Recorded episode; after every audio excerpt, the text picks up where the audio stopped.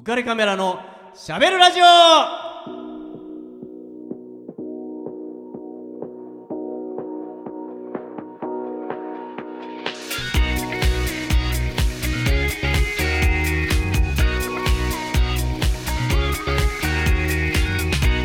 皆さんこんばんはウカレックスことウェディングフォトグラファーの田底和彦ですはい、こんにちは。あ、こんばんは。小滝ひろみです。よろしくお願いします。ひろみちゃんはい。今日も外は真っ暗ですよね。そうですね、真っ暗ですよね。こんな。あれですかね、まあ、割ですね。と日常的にこんにちは的なあ頭の中は、。おはようございますか。こんにちは。有率が高すぎて。ね、もう3週目に入りましたんで、はいね。はい、どうですか？ラジオに出てみて、はい。はい。反響とかっていうのは？あ、それが、なんか、あの、結構聞いてくれる、こう、フォロワーさんとか、はい。あともう本当、それこそ友人とか、構思ったよりいて、あうん。はい、みんななんか良かったよとか。そう言ってくれたりなんかこう掛け合いがすごい面白かったよって言ってくれる人方とかが多くて 嬉しいですねそういう反響聞けるのは。いやー嬉しい。ですか、もうね本当気を悪くしてたらどうしようって。いえもう今日が楽しみです 楽しみで仕方なかったです。はい。もうね女優さんだからね。本音がどこにあるか。いやもうだって僕らはあの今日ひろみちゃんが、はい。来てくれるだけでもそうですね。もしかしたら来ないんじゃないかっていう。懸念も。楽しみに楽しみに。本当ですか、い本当懸念もあったんで。全然。もう来てくれただけで僕ら二人でガッツポーズしてましたから。ね 来た来たって、ね、もうめちゃめちゃ。夏空大女優と、え ー思っておりますので。今日はあれですね、はい。あのーまあ、ラジオをねお聞きの方はわからないと思いますけども、まあ、かなり僕の目の前に座ってらっしゃるんですけど、かなりセクシーな、そうですでもね。肩両肩、うん。今でそうですね。これもうブラヒモじゃない。違う違う違う違う。これはあのトレンドですね。あそうこういう。見せチラみたいなそうですそう見せですブラみたいなそうです。これはトレンドなな感じで。ね 全然そんなもうあのセクシーない感じの衣装じゃないですからねリスナーさん。いや本当？全然。いやそれはもうねだいぶね出しまくってる感じが、はい。え ーちょっとねずるっと落ちたらどうしようっていう、えーワクワクドキドキしながら、えーおりますので、ははい。い、ね今週もよろしくお願いします。よろしくお願いします。ということで、はい。まあ実はあの今回はですね、はい。小竹ひろみちゃん、ね、番組初なんだよね、ええ。あの持ち込み企画。そうです。お今日は。お願いしたいと思ってそれで緊張がちょっと。えそうですね。じゃ あのちゃんと喋れるからみたいなところもありますし。そうなんですね、はい。じゃあちょっとねいき,、はい。い、きますかじゃあコーナーに。はい。はい。じゃあゲスト持ち込み企画。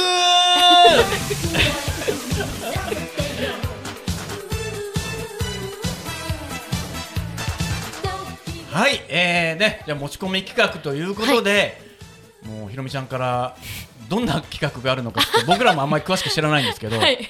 はい、いいですか？あ教えてもらって。はい、はい、えっ、と今回は、うん。小滝ひろみのはい。おすすめアニメベスト3をひたすら話したいと思ってます。わい。おすすめアニメってことですね。あそうですね。アニメ好きですもんね。そうなんです。アニメめちゃくちゃ好きで、うん。はい。今日は。うん持ち込んでいいよって言われたので、全然持ち込んでいたい。だいて、持ち込みまくって。はい。アニメの話声優さんになりたいですもんね、そうですね。今は目指しております。ね、はい。なりたいっていうことですから、はい。じゃあもうちょっとどんなはい。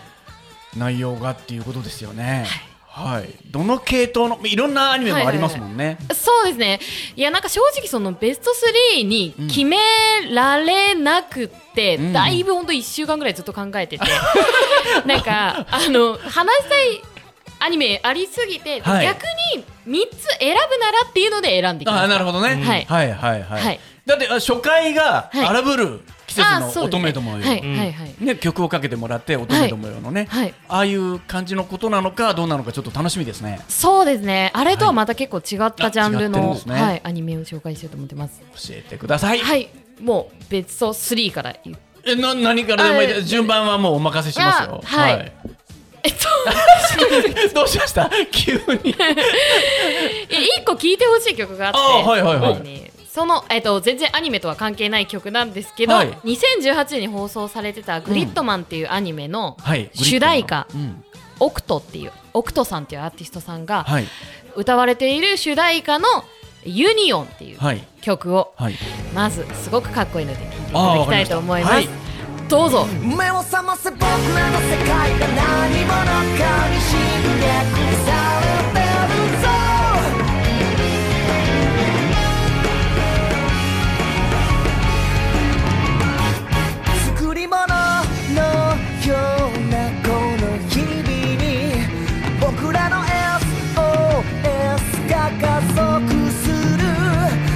何かが違うと知りながら見慣れた空同じ景色に今日が流れてくあの日の誓いってなんだっけ教室で何を語ってたっけこのままじゃ約束まで消えてしまう目を覚ませ僕らの世界が何者かに侵略され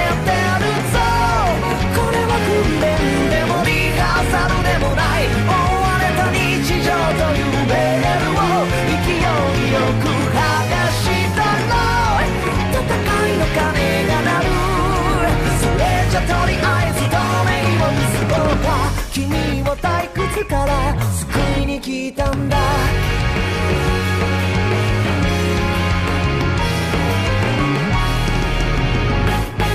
偽物みたいなはい、この曲、ん。あのグリッドマンっていうアニメの主題歌だったんですけれども、はい。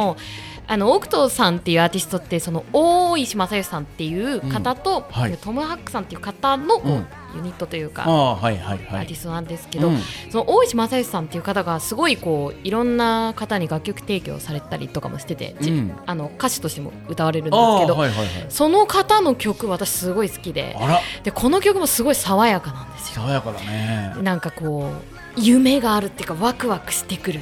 あ ちょっとテンション上がるはい、そうですよ。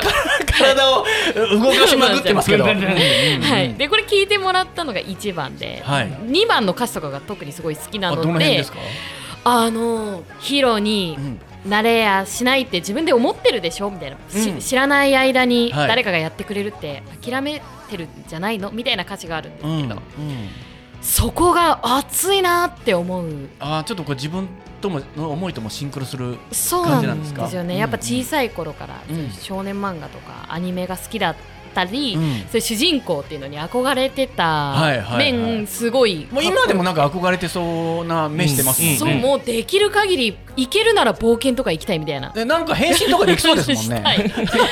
ひろみちゃん。そうなんですよ。あとなんか君を退屈から救いに来たんだっていうあ歌詞があるんですけど、はいはいはい。それがすごい熱くていいなって思ってなんでぜひこうググってほしいです歌詞を。このグリッドマンってのは変身ものですか？そうですね。なんかえっ、と正義のヒーローっていうか。93年1993年にうん。こう電光超人グリッドマンっていうこう作品がやっていて、うんうん。それを原作にした完全新作アニメなんですけど、はいはいはい、グリッドマンの声優さんはその当時と一緒の緑川さんという方がやってらっしゃってはい、あの本当にすごくあ深い話なんで、うん、ぜひ見てほしいです。ね、はい。ありがとうございます。はい、これはそのアニメベスト3に入ってないえっと、いやもう入れたいぐらい素敵なアニメなんですけど、あーはいはいはいちょっと別あとそれはまた別枠なんですね、別枠で。曲がということですね。そうですね。あなるほど、なるほど。ね、さあ。グリッドマンも素敵ですよ。素敵でしょ。ね そうです。よ。もういい。はい。まあちょっと特別枠ってことですね。そうそう、なので主題歌をかけさせてもらいました。わかりました。はい。まあ、まず一つ目が、はい。ついにベスト3なんですけど、うん。順位を決めるわけではなくてあ3つ紹介させていただきたいんですけど、まあ、三重視ぐらいな感じですね。あーいいですね。そうそうそうそう。なんですよ。はい。まず一つ目が、はいレクリエイターズっていうアニメなんですけど、はい。えー、と2017年に放送されてたアニメで、あ割と2年前。割と最近ですね。そうですね、そうなんでですよ。ストーリー、はい。まあ、ざっとあらすじなんですけど、おはい。まあ、ある日、まあ、ひょんなことから、はい。主人公のそうたくんの目の前に、こう、そうたくんの世界で人気の、まあ、アニメやゲームのうん。二次元のキャラクターたちがそうたくんの目の前に現れてくるっていうおー話はいはい。ひょんなことから。そうひょんなことから。まあひょんなことがよくあることから。そうですよくある設定ですねでまあ、常にひょんなことから。そうそうそう。で、まあなんか、いろんなことがあるんですけど、うん。まあなんかこう、正しく元の世界に戻って、自分たちの力で自分たちの世界を良くしようと頑張るキャラクターもいれば、うん。自分たちを作った作者に会いに行って、うん。自分たちの世界を作者の手によって救っってもらおうとするキャラクターたちと、まあ、分裂して2つのチームが争う。ああえそのキャラクターっては人間なんですか？そうです。人間としてやっぱ現れてきますよね。二次元のキャラクターなんですけど、現れてきて、うん。彼らの二次元のキャラクターたちが住む世界は、うん。こうその颯太くんの世界と若干リンクしてるところがあって、はい。まあ、何がリンクしてるかというと、うん。まあ、作者さんたちが書く物語がそのまま反映されていくんですよ。うんうんうん。なんでこういろんな作品からキャラクター来てるわけじゃない。ですか。はいはいはい。だから結構しんどい世界から来てるキャラクターもいてなんでこんな世界に作ったの？私たちの世界をみたいな。あなたたちがもっと平和な世界に作ってくれたら、うん。もっとこう大好きな人とも一緒にいれたしとか、ね。キャラクターにそれぞれこう思いがあって、うん。そうキャラクターによっては本当作者に会いに行って、うんどうにかしてよみたいな。けんなみたいなそうそうそうそう。人たちもいるし、もうこれはこういう世界として受け止めて、自分たちは自分たちの世界で、うん。自分たちの住んでた世界は、こうキャラクターとしては自分たちでこう未来を切り開いていたつもりだけど、うん。結局それが作られた世界だってなってるわけじゃない。はいはいはい。でもまあそれはそれで受け止めて、うんまた世界に戻って、うん。自分たちの世界で良くしようと自分たちの力で、うん。その世界を良くしようとするキャラクターたちもいて、いて。なんかこうもうどっちの気持ちも分かるんですよね、うん。なんでこんな世界を作ったんだって作者に抗議しに行くキャラの気持ちも分かるし、うん。変えようとする人たちも。そうなんですよ、うん分かるし、ううんん、うーんってなるんですけど。なんかビール飲んだみたいな顔してる新橋ですか？みたいな。そうなんですよ。なんか、えーそうう、んすごい面白くて。で、なんか個人的に、まあそれ、第13話がはい。お。総集編なんですけど、よくある総集編が挟まるんですけど、はい。それがあの、私こんな面白い総集編見たことないってくらい面白いんですよ。うんうん。そうなんですよ。メテオラさんっていうキャラが、はい。自分語りで今までの1話から13話まで、13話12まで。12かまでの話をするる回なんですけど、はい。すごい面白くて、うん私すごい総集編でこんなに笑ったの初めてってぐらいあおも笑うんですね。笑笑うんですよ。メテオラさんがいいキャラしてて。えー、なんか深刻な話かと思ったらそうでもないんですね。そうなんですよ、うん。メテオラさんが急に自分的に思った1話から12話までのうん。話をするんですけど、はいはいはい。すごい楽しいんでそれもポイント、なるほど、ぜひ見てください、あはい。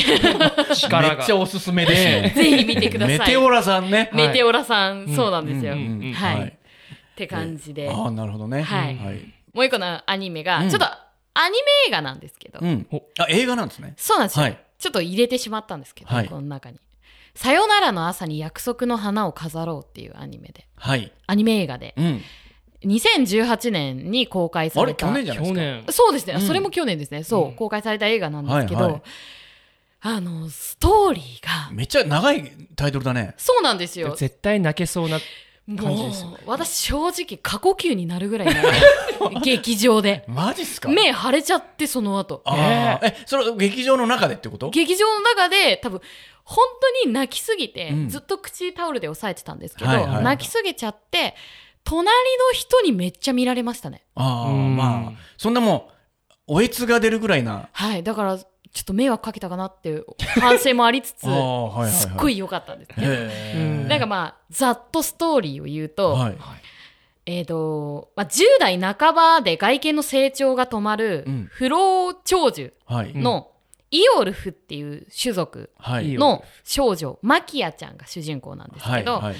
そのマキアに育てられてうん。成長していく人間の男の子エリアルっていうその2人の家族というかまあうんう血はつながっていないんです。けどはいはいはい。その2人の物語で、うんえーなんかこうまあその不老長寿うん。なんで、うん。その種族はひっそりと、そうなんですよ、うんで外見の年齢も本当10代半ばの若い、うわめっちゃいいね。うん。そうなんめっちゃいいじゃないですか。羨ましいめっちゃいいですね。そう、うん。でひっそりと住んでいたんですけど、うん。まあどこからともなくそんな種族がいるっていうことを知った王家の方々が、うん。その血を欲しいじゃないですか、うんっていうので、その村に襲来しに行くんですよ。ああなんかドラキュラみたいだな。そうなんですよ。うん。もうわーって襲いに行くんですけど、うん。まあ、そのせいでマキは仲間も故郷も失っちゃうんですよね。えー。であのそんなボロボロの中森をさまよっている時に、うん。盗賊に襲われてはい。全滅した集落を見つけるんですよ。うん。はい。でその中に一人だけ赤ちゃんが生き残ってて、はいはい。まあ、マキアはその子を育てようと決意して、うんまあ、育てていくんですけど月日は流れていくにつれ、はい。正直そのエリアル君は人間なんで成長していくんですよ、あそうだね。ただうん。マキアだけ外見の年齢が変わらないんで、うん。一つの町にとどまることができないんですよなんでどんどん転々としていくしうんうんうんまだ若いうちはエリアル君が小さいうちはいいんですけど、うん。エリアル君がそのマキアと外見年齢同じになるとやっぱ母なのに、うん。兄弟なのとか、うんあの彼女なのってやっぱ言われるわけじゃないですか、うん。でもお母さんだよとは言えないし、うんっていうのでエリアル君も思春期になったりして、うんいろんな思いがあるんですけど、そんな中で最初王家に襲われたはい。すごい仲いい友達を連れて行かれちゃうんですけど。うんその王家とのこういざこざとかもいろいろありつつ、うんうん戦闘戦闘っていうか、うん。まあなっていくんですけどすごいこう苦しくて話が。うん。ああどのえどの辺が苦しいんだろう？何が苦しいかっていうとやっぱうんなんか、あのちょっとうん。ちょいちょいあのセクシーな声が。なんか服に合わせて。そうだね。なんですかね。何ですか？えっとやっぱマキア的には見た目は成長していくけど、うん。ずっと子供なわけじゃないですか、はいはい。うん。でもエリアル君的にはいろいろこう血のつながってない、はい。でもずっと僕のことを思ってくれているお母さんに対して思うこととかがたくさんあって、うん苦しいんですよね、なんかうんこう2人の感情がなかなかこう交差してしまう瞬間とかあったり、うんうんやっぱエリアル君は人間のまま成長していくんで、うんうん。その中でマキアと、まあ、別れるシーンとかもあったりあー別れあ別れちゃうんですね。うんやっぱり思いがお互いにちょっとちょっとずつ違っててそうなんですよ通じ合わなかったりとかっていうっていうとのころとかも。がやっぱりあるんですね。結局のところお互いはお互いのことを本当に大切に思ってるんですけど、うん。そこがなかなか交差しない部分とか、うん。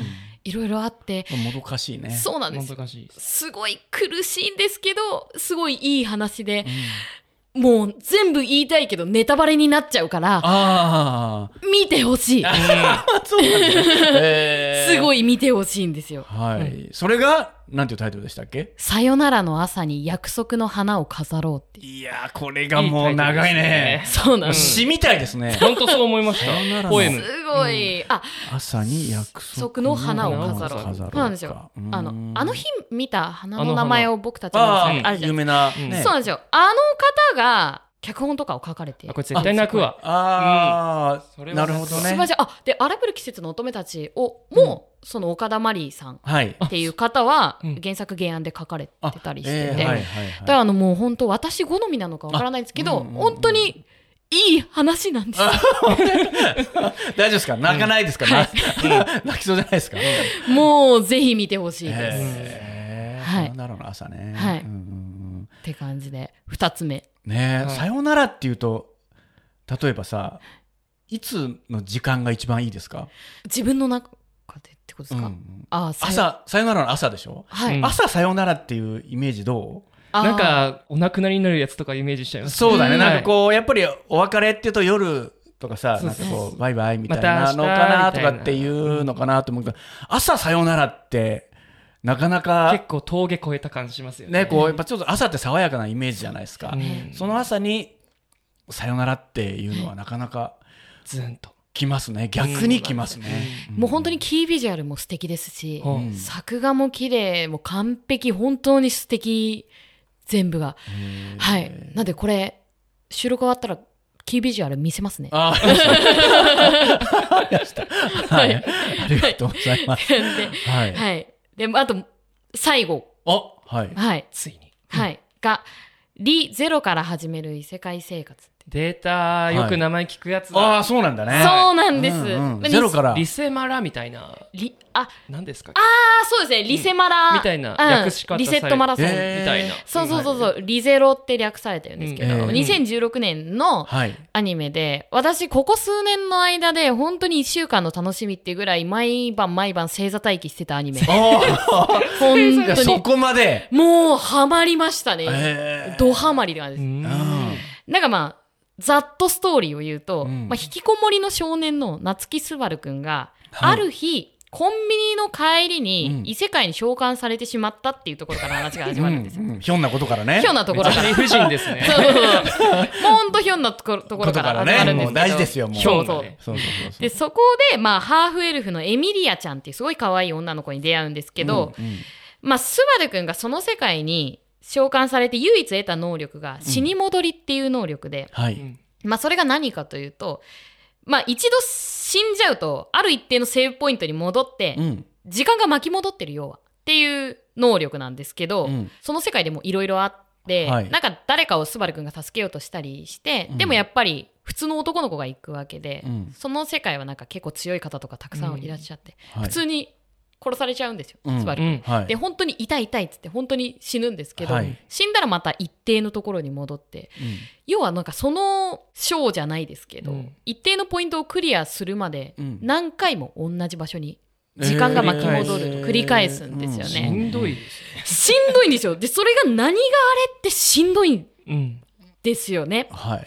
しんどいですね。そうですよ。で、スバル君もその世界の中でやっぱ大切な人とか仲間もできて、あその子たちを守りたいから必死に戦っていくんですけど、うんこれがまあスバル君の気持ちになると本当にしんどくて、今膝打ちましたね。ペチンとうんうんはいいわばなんか、なんせこの死に戻りしてるっていうのを自分だけ気づいてるんですよ。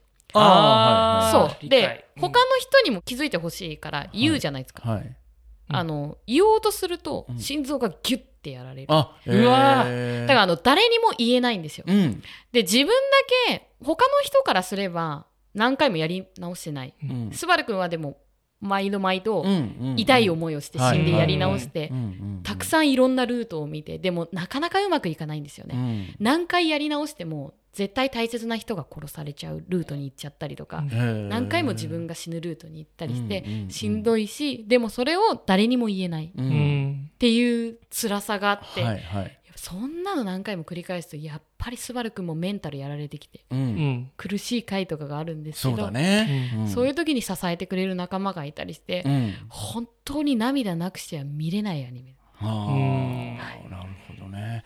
これあれですね、あの、ベスト3はい通してはい、みんなしんどいですね。そうですよね。僕もめちゃめちゃ辛い。うんそうでもあのずっと暗い話じゃないんです全部、うん。めちゃくちゃ楽しい回とかがあって、はいはいうん。物語の中で、うん。これ主人公の気持ち考えると私が多分主人公に感情移入ひたすらしちゃうタイプなんで、なるほど。ん。これ自分だったら耐えられないなっていう気持ちで見ちゃうから、ううんってなるんですけどなるね。そのうってなった先に、うんファーってなる幸せが、なんか。幸せが絶対、えー母を訪ねて三千里みたいな。マルコま、マルコ最後、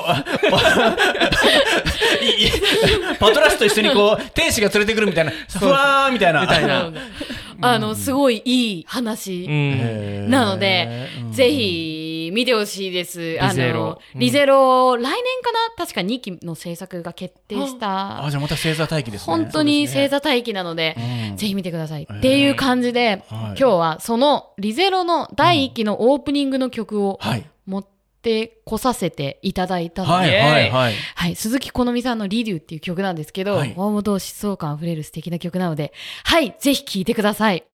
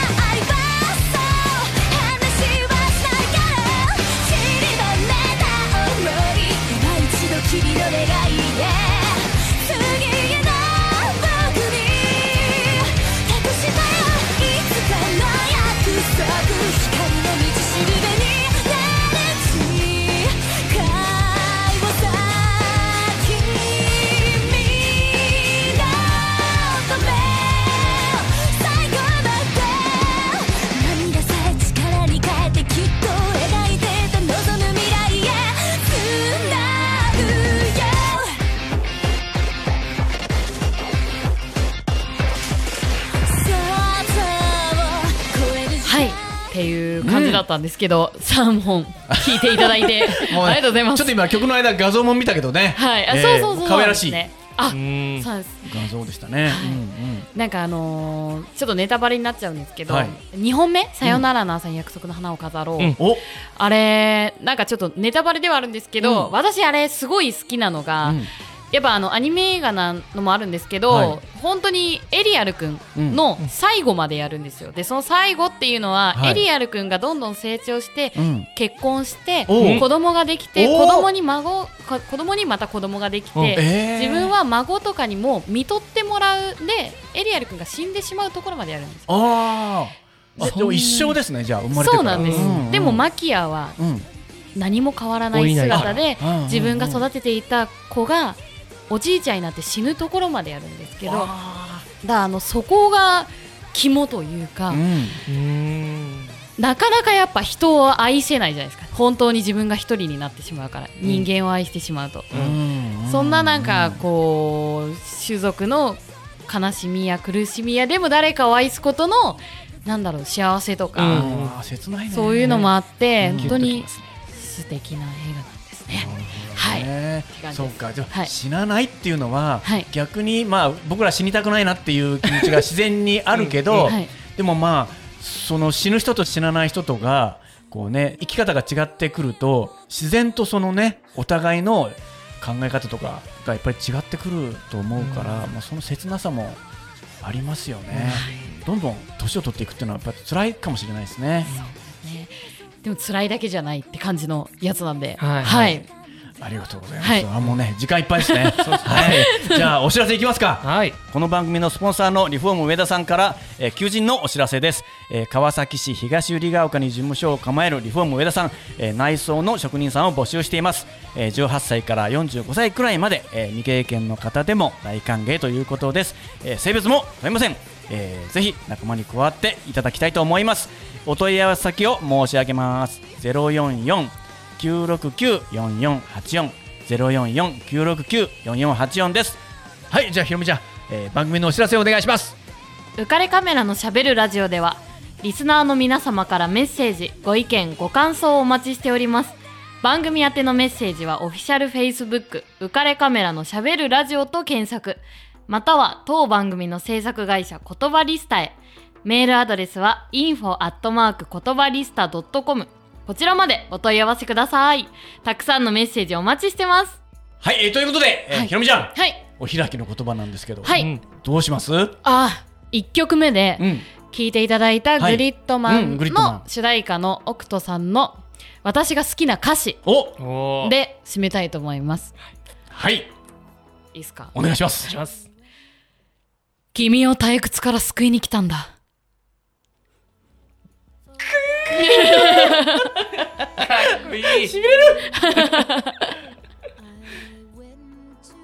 この番組は有限会社リフォーム上田ルピナス株式会社以上の提供でお送りしました。